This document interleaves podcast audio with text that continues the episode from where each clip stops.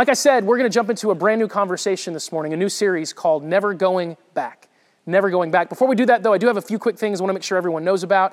If you haven't gone to hishandschurch.com slash coronavirus, make sure you do that. We've got resources there. If you have any needs, you can check all those out. We also have our weekly schedule posted there.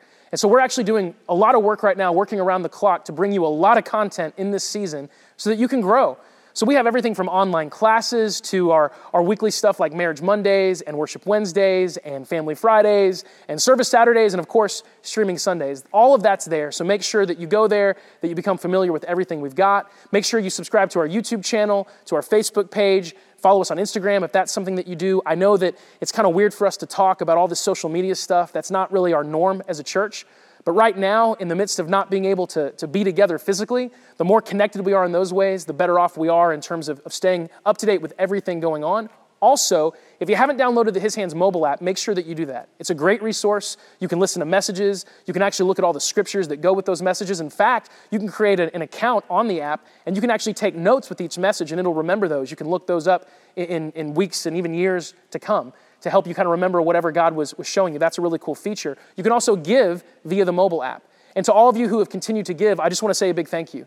You're continuing to be generous. I know that that requires a ton of faith right now. And I want you to know that, that God is using that, that we're still able to be super generous to our community. We're helping people in need in ways we've never even been able to before because you're being generous. We're doing really big things with our ministry partners like, like Never Alone, who we said last week we were able to give an additional $5,000 to because of your generosity. That provided, by the way, 20,000 meals. 20,000 meals. In fact, these are pictures of the actual food that they were able to purchase with the money that, that we were able to give them. So, thank you to all of you who are continuing to give. You guys are awesome. We're doing things like that and a whole lot more. Um, it's between you and God, obviously. There's a lot of crazy stuff going on right now. But I just, as always, want to say I trust God to speak to you. I trust you to respond. As long as we do that, we're all going to be in good shape. Okay, all that said, let's jump into this, this new conversation never going back. I want to start with a question, and I think it's something all of us can relate to. Have you ever remembered something being better than it actually was? Nostalgia is kind of a funny thing, right? Nostalgia can, can make us remember things in a different light than reality. Like we tend to put this, this shine on the past that doesn't really match the way things were. We look at the past through rose tinted glasses. That's a phrase I've heard several different times. It's easy to do that. Nostalgia is really powerful. So, have you ever remembered something being better than it actually was? When Megan and I first got married 15 years ago, we didn't have cable TV, we couldn't afford it, but we did have a Blockbuster membership. And I'm sure a lot of us remember Blockbuster, maybe not all of us, because it's been gone for a little while, but, but if you remember Blockbuster, you know that Blockbuster was like a staple of American life for a long time. Like, you remember the Blockbuster membership card? You probably had one in your wallet or in your purse. Those really cheaply laminated cards. Like, that was, that was a big part of life. Like, Blockbuster was a part of culture. And, quick aside, my first job ever was at Blockbuster Video. And I got hired when I was 16, and I got fired about three months later. And I'm really glad that I did. If you're thinking to yourself, man, you must be pretty bad to get fired from a blockbuster, you're right. But that, that getting fired, it taught me a valuable life lesson. I learned how to work harder, and I got rehired at a different blockbuster, so not quite the same thing. But I got rehired at Blockbuster, and it all worked out in the end. So, Blockbuster, I just want you to know I am actually really, really grateful. Thank you. Thank you, Blockbuster, for, uh, for teaching me that lesson. Okay, back to, back to what we're talking about. Okay, so Blockbuster. Megan and I went to Blockbuster, and uh, and we would walk down the aisles and we would see movies, and sometimes we'd see something that was like a blast from the past. And this happened to me one day, and, and I was just taken back. I see this box, and I asked Megan, Have you ever seen this movie? And she's like, No. And I can tell she has no desire to, but I'm like, Babe, this, this movie is amazing. And the fact that you haven't seen this movie, like we are absolutely renting this. It is, it is an incredible movie. Like you have to see this movie. And it was the movie Lost Boys uh, with Kiefer Sutherland from 1987. Quick aside, last one, I promise. I love Kiefer Sutherland. Kiefer Sutherland, if you happen to watch this, and, and if you do, that would just be amazing. But if you watch this, I think you're awesome. First of all, Jack Bauer is one of the greatest characters in the history of television, and I want to thank you, Kiefer Sutherland, for that character. Also, one of my favorite games to play is this game called The Six Degrees of Kevin Bacon. You can link any actor or actress to Kevin Bacon in six steps or less. And Kiefer Sutherland, you've done a great job in helping me be good at that game because you starred with Kevin Bacon in both A Few Good Men and Flatliners. And so when I'm playing the Kevin Bacon game, I go through you a lot. So thank you, Kiefer Sutherland. You're great. back to, to Lost Boys. Okay, so Lost Boys. I saw this movie when I was like eight years old. See, the thing is, Megan and I had very different childhoods when it came to the movies that we watched. Megan was the oldest child in her family. And so her parents had a lot of control over what she watched. I was number three. I have an older brother that's about 10 years older than me. My older sister's five years older than me. And so I grew up watching a lot of the movies that they watched. My parents probably didn't even realize it. I would hang out with them and, and they would watch a movie and I'd just watch with them. So I have a lot of nostalgia for movies I probably shouldn't have watched that young, but they're just the movies I watched with my, my older brother and sister. And one of those movies was Lost Boys. I watched this when I was probably seven or eight, and I thought it was like the coolest movie in the world.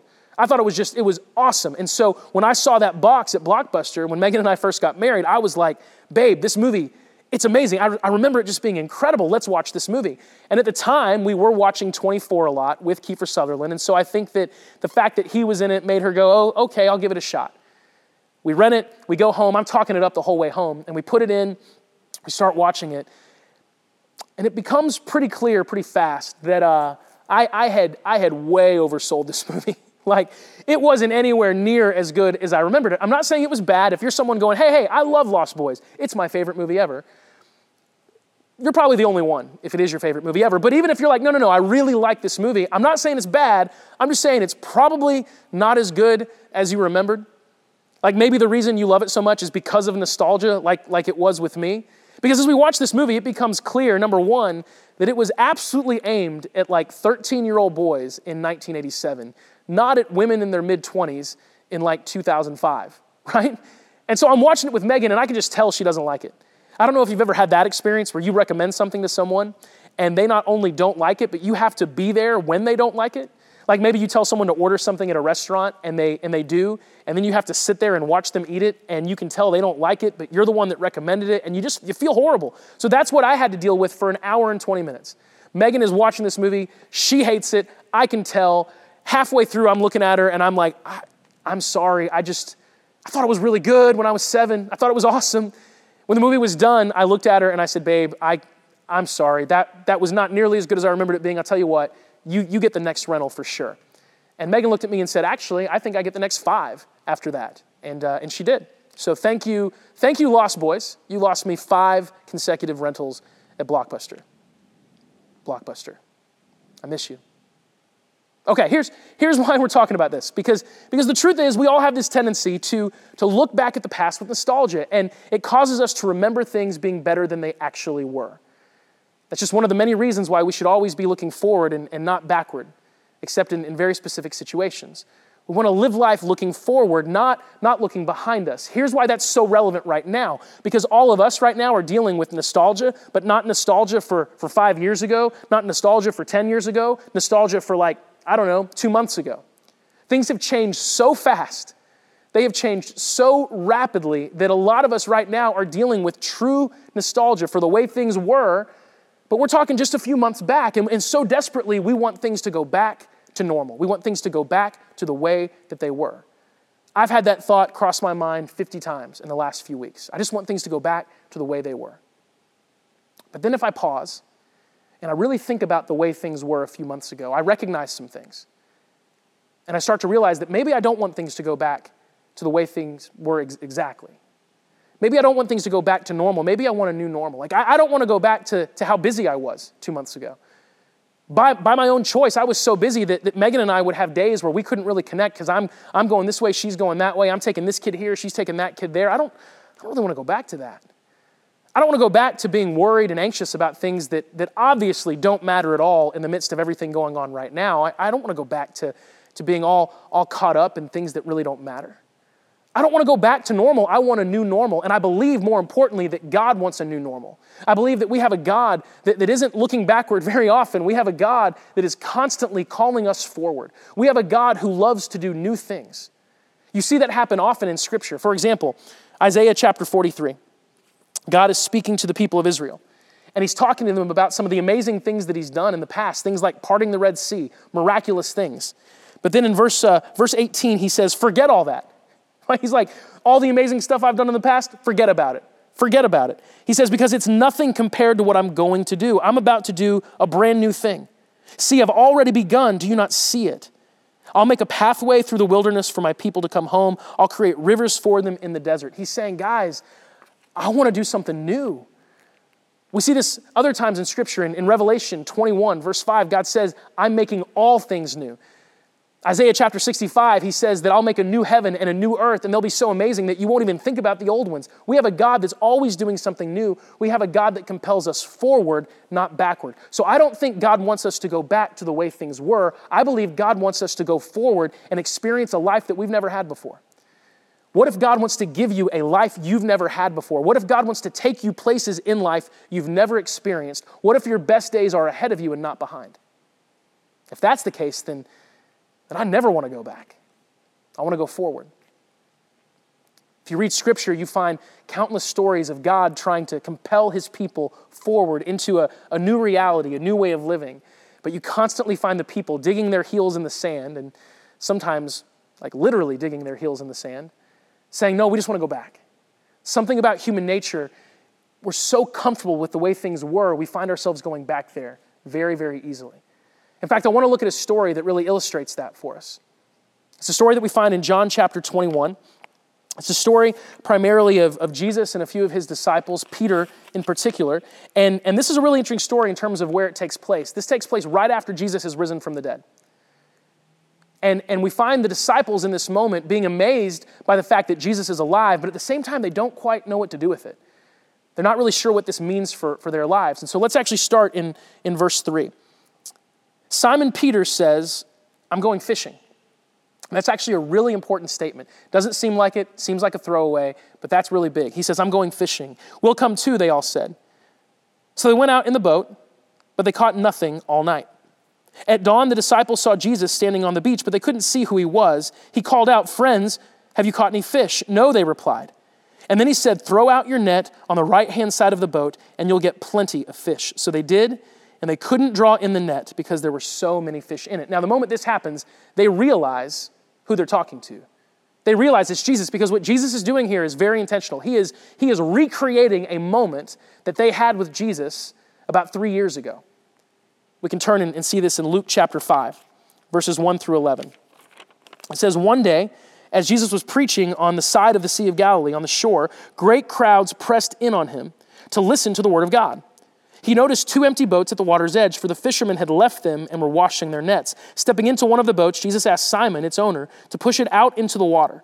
So he sat in the boat and he taught the crowd from there. This is something Jesus would do because water acts as a natural amplifier. And so Jesus would speak and, and the sound would, would bounce off the surface of the water so more people could hear. When he had finished speaking, he said to Simon, Now go out where it's deeper and let down your nets.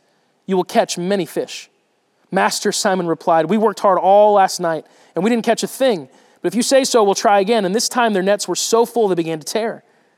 A shout for help brought their partners in the other boat, and soon both boats were filled with fish and on the verge of sinking. When Simon Peter realized what had happened, he fell to his knees before Jesus and said, Oh Lord, please leave me. I'm far too much of a sinner to be around you. For he was awestruck by the size of their catch, as were the others with him. His partners, James and John, the sons of Zebedee, were also amazed. Jesus replied to Simon, Don't be afraid.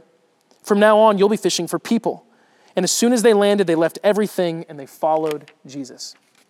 Now, clearly, Jesus is recreating this exact moment in, in John chapter 21. And he's doing this for a very specific purpose, and it really has to do with, with Peter.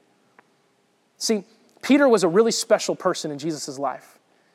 Jesus recognized something in Peter, something really special. In fact, the word Peter, that, that name, that was a name that Jesus gave to him. His actual name was Simon, but Jesus called him Peter, and Peter meant rock.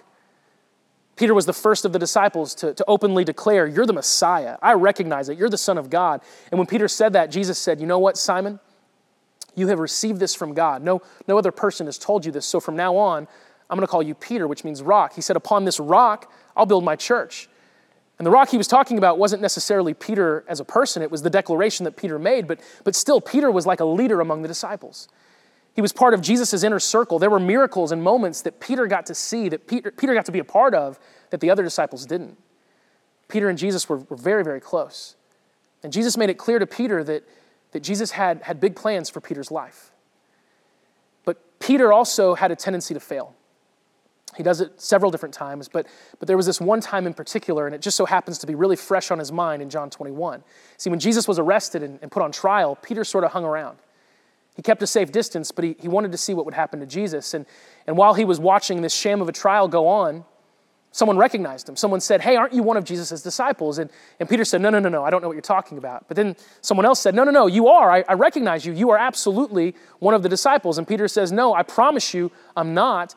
And then a third time, he's, he's accused of being a disciple. And this time, he's so afraid of, of being arrested, he's so afraid of, of being thrown in jail, of being killed, like Jesus is about to be killed, that he actually curses Jesus and says, I've never even met the man. And the moment that he does that, he's reminded of something Jesus had told him just a few days before. Jesus had actually told him, Peter, you're going to deny that you even know me.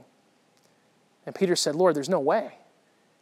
Fact, Peter throws the other disciples under the bus. He says, They might do it, but I'll never do it. I would die before I would do that. Peter can't even imagine himself failing Jesus so spectacularly. But Jesus said, You're going to do it. And when Jesus, when Jesus told that to Peter, he didn't believe it, but when Peter actually did it, when Peter denied Jesus not once, not twice, but three times, and he realized that he fell to his knees, he wept bitterly, he was absolutely crushed. And so, what we have to understand about Peter is yes, Jesus rose from the dead, and yes, that was amazing. But that still didn't change the fact that the last time Jesus and Peter had a meaningful interaction, Peter was, was denying Jesus. Peter had failed. And so, in the midst of, of failure, what's Peter doing? He's going back to what he knows. He's going back to his his old life. He's going back to fishing. And that makes sense, right? In Peter's mind, the whole fishing for men thing, that's probably long gone. That ship has, has sailed. He is, he's clearly failed. He's never going to be that person. So, what does he have to do? He's, he's got to go back to, to what he's familiar with. He's got to go back to fishing for, uh, I guess, fish. See, when we fail, when we hit a brick wall, when we have some situation where, where things don't go the way that we thought they would go, where maybe we, we realize that we're not quite where we thought we were, it's so tempting in those moments to, to go backwards. It's so tempting when we, when we hit that wall to say, okay, clearly I'm not ready for this. Clearly I'm not good enough. Clearly I've missed something. So I'll just, I'll just settle. I'll just, I'll just go back to what I'm used to. I'll just say, I guess this is my life. I guess this is what it is. That's what, that's what Peter's thinking. So he's going back to, to being the person that he used to be. But Jesus has different plans for Peter.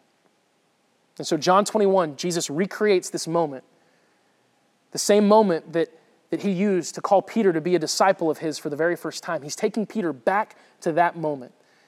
And if we keep reading, in verse 10, we see this amazing conversation that, that Jesus and Peter have. I lost my place. You know what? I'll just tell you. All right, it's all good. I'll just tell you about it. So, so here's what happens Jesus actually cooks breakfast for the disciples. This is John 21, verse 10. He cooks them breakfast. And, and after breakfast, he says to Peter, Hey, Peter, do you love me more than these? And Peter says, Yes, Lord, you know I love you. He says, Okay, then feed my sheep. And then again, Jesus says, Peter, do you love me? And Peter says, Yes, Lord, I love you. He says, Okay, then, then take care of my sheep, take care of my lambs. And then the third time, he says, Peter, do you love me? And Peter's almost offended at this point, like, clearly, Jesus, you know I love you. He says, okay, then take care of my sheep. See, this is an incredible moment for Peter because what, what Jesus is doing here, he's, he's telling Peter, hey, my calling on your life, it's still on. You go back to that question that Jesus asked. It's really interesting. He says, Do you love me more than these? These, these what? Is he asking Peter, Do you love me more than these other disciples? That's, that's possible. I don't think that's the case, though, because there's actually many times that the disciples end up arguing uh, amongst themselves about which one of them is the greatest. And every time Jesus hears them doing that, he hears them kind of ranking one another, he puts a stop to it. So I, don't think Jesus is asking Peter in this moment to rank himself amidst the other disciples. I think he's referring to something else. So if it's not the other disciples, what's the, what's the these that, that Jesus is referring to? I think it's fish. I mean, think about it. Jesus has just cooked this meal, they've just eaten the fish that was caught. And he's looking at, at Peter and he's saying, Hey, Peter, do you love me more than these? Do you love me more than, than fish? And what you have to understand is, is what fish would represent for Peter. For Peter, fish would represent everything that Peter's ever known. Fish would represent his past, fish would represent his career, fish would represent his safety net. He's saying, Hey, Peter, do you love me more than these? Do you love me more than everything you've ever known before? Peter has to think about it, and he says, Yes, I do. And then Jesus says, Okay, if that's the case, then I still need you to do what I called you to do three years ago the first time that your nets were, were so full, the first time that you left everything to follow me. I'm still calling you, Peter, to be a fisher of men. I need you to take care of my people. He has to do this two more times for Peter to really get a hold of it, to, for Peter to really realize no, no, Peter, you're still the Peter that I called you're still that, that rock. My calling on your life, it's still here for you if you want it. Now, now here's the thing in order for, for Peter to do this, in order for Peter to, to move forward and to keep following Jesus and keep being the fisher of men that Jesus has called him to be, he's obviously going to have to grow. He's obviously going to have to stretch, and that's going to be uncomfortable. That's the hard thing about, about life is that if we go back to what we know, it's usually safe, it's usually comfortable, it's easy. We're familiar with that. To move forward and to, to follow the things that God calls us to do, that, that requires being stretched. And so we have to ask ourselves hey, do I want to grow or do I just want to go back to what I know? Peter's having to face that. Because for Peter to say yes to Jesus, for Peter to move forward into the life that Jesus is calling him into, it's going to be hard. It's, it's not going to be easy. There's going to be a lot of difficulty. He's going to be stretched. He's going to have to grow, but it's, it's such a better life than the life that he had before. Do I want to grow or do I just want to go back to what I know? That's a choice for all of us to make right now. Because again, all of us are, are in, a, in a difficult situation right now. All of us have a, have an opportunity, if we want to, just to slip back into old patterns of behavior, slip back into the old, the old way of doing things, the old way of thinking about things. In fact, right now, we might actually be longing for the old. But I'm telling you, God, our God, He's a God that has a future for us. He tells us in Scripture that He has a future and a hope for His people. He doesn't want us to live looking backwards, He wants us to go forward. He wants us to, to move forward with Him into the life that He's created for us. He has called you into a new life, He's called you to be a new person. 2 Corinthians 5:17 says anyone who gives their life to Jesus is a new creation. The old life is gone, a new life has begun. Jesus has called you to be a new you. He doesn't want you to go back to normal, he wants you to have a new normal. He wants every single day, every single season of your life to be you shedding the old and, and stepping more and more into the new. God has something great for you. But for you to experience that, for you to step into that, you're probably going to have to be stretched. You're probably going to have to grow. But here's the beauty of it you're not going to have to do it alone because He's with you. See, if you're, if you're not a Jesus follower and you're watching this, that's the beauty of, of following Jesus, is you don't follow him alone. You don't live life for God. This isn't, this isn't Jesus telling Peter, hey, you're going to have to step up and work harder. What's Jesus doing? He's feeding him breakfast. He's sitting down with him. He's a friend of his, and he's saying, Look, Peter, I, I still have this calling on your life. Will you do it? And then he promises to Peter that he's going to be with him. Very shortly after this, Peter and the rest of the disciples receive the Holy Spirit in a way that they never could have imagined. They have the very presence of God with them. They're equipped, they're empowered to do everything that God has called them to do. See, when you follow Jesus, you don't live alone. So if, if, you're, if you're watching this right now and you're realizing that you want a new normal, that you don't want to go back to the way things were, but you want to step into something you've never experienced before, what I'm trying to tell you is that Jesus can take you there. And He's going to do it with you. He's going to partner with you. He wants to have a relationship with you. And it all begins when you just surrender to Him. When you just say in your heart, I believe in you, I want to follow you. I'm ready to follow you. I'm ready to move forward. I don't want to go back. I'm ready to go forward. If, if, you're ready for that, even if you don't know what all of that means, we're ready as a church to help you with that. In fact, do us a favor. If that's where you're at right now, text the word ready to the number that you see on the screen. Just text ready to that number, and, and someone here that's part of his hands is going to reach out to you. And we're just going to try to help you figure out what it really means to start taking steps toward, toward following Jesus. He loves you, He cares about you. It's not some crazy ritual that you have to go through, it's really just a moment it's a recognition of, of who He is and, and the love that He has for you. We just want to help you kind of get your feet underneath you. So text ready to that, and, and we'll help you out with that. But to all of you who are watching, whether you've, you've followed Jesus for, for days or for years, just, just trust and believe that He has life ahead of you. He has good things planned for you. He wants you to, to move forward. He doesn't want you to go backward. And, and right now, if, if you're in the midst of a, of a hard time, if you're in the midst of struggles, if you're in the midst maybe of even failure, I mean, I'll, I'll be honest with you, in the last few, few weeks, I've had, I've had a lot of failures. I've had some really great moments with my family. I've also had some moments that I wish I could erase.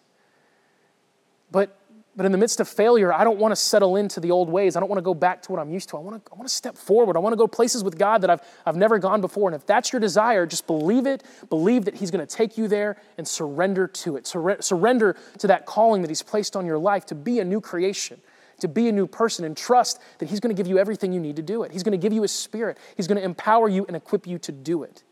Trust Him with that. And commit in your heart. Say, Lord, I'm not going backwards, I'm going forwards. I trust that you want to take me somewhere I've never been before. Over the next few weeks, we're going to continue talking about what it means to, to never go back, I'm so glad that you guys have tuned in. I'm so glad that you guys are watching today. What we're going to do right now is, is I'm going to pray. We're going to worship a little bit more. We're going to wrap up with Lord's Supper, so stay tuned. And again, if you have kids, make sure you stay tuned to the very end because the kids' service is going to be amazing. Let's, let's pray together. Lord, thank you so much. Thank you, Lord, for, for being our shepherd. Now, you asked Peter to take care of your sheep, but, but at the end of the day, you're our shepherd. You're the one that takes care of all of us. Thank you, Jesus, that you're patient with us. Thank you, Jesus, that you love us enough that you don't let our, our past, you don't let our failures define us. You always call us forward. You always call us into a new life that you have for us, Lord, and we want that. We don't even know what it looks like, Lord. Sometimes it even scares us to think about what, what this new life would be because, frankly, God, we get really comfortable with what we know. But I believe, Lord, that you want to call us into places we've never been before. You don't want us to go backward, you want us to go forward. And so, Lord, create in us a desire, like really, God, create in your people a desire to go forward, not backward. We don't want things to go back to the way they used to be. We want things to be unlike they've ever been before. So help us, help us experience that, Lord. Help us trust that. We love you, and as we worship you with this last song, Lord, we just want you to know that you're, you're amazing. It's an honor for us to be called your people. We love you so much. It's in your name we pray. Amen.